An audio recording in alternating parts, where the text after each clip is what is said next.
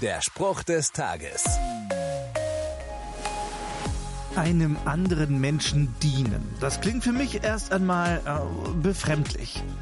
Da schwingt irgendwie Unfreiheit mit. Was meint Jesus, wenn er sagt, wenn jemand mir dienen will, muss er mir nachfolgen und da, wo ich bin, wird auch mein Diener sein.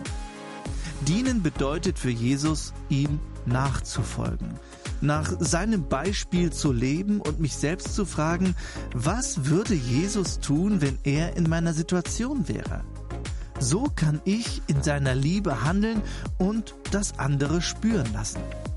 Und durch Jesus Liebe in mir schenkt er mir größere Freiheit, als ich sie auf der ganzen Welt finden kann. Ja, eine Beziehung zu Jesus ist wahrscheinlich befreiend. Der Spruch des Tages steht in der Bibel.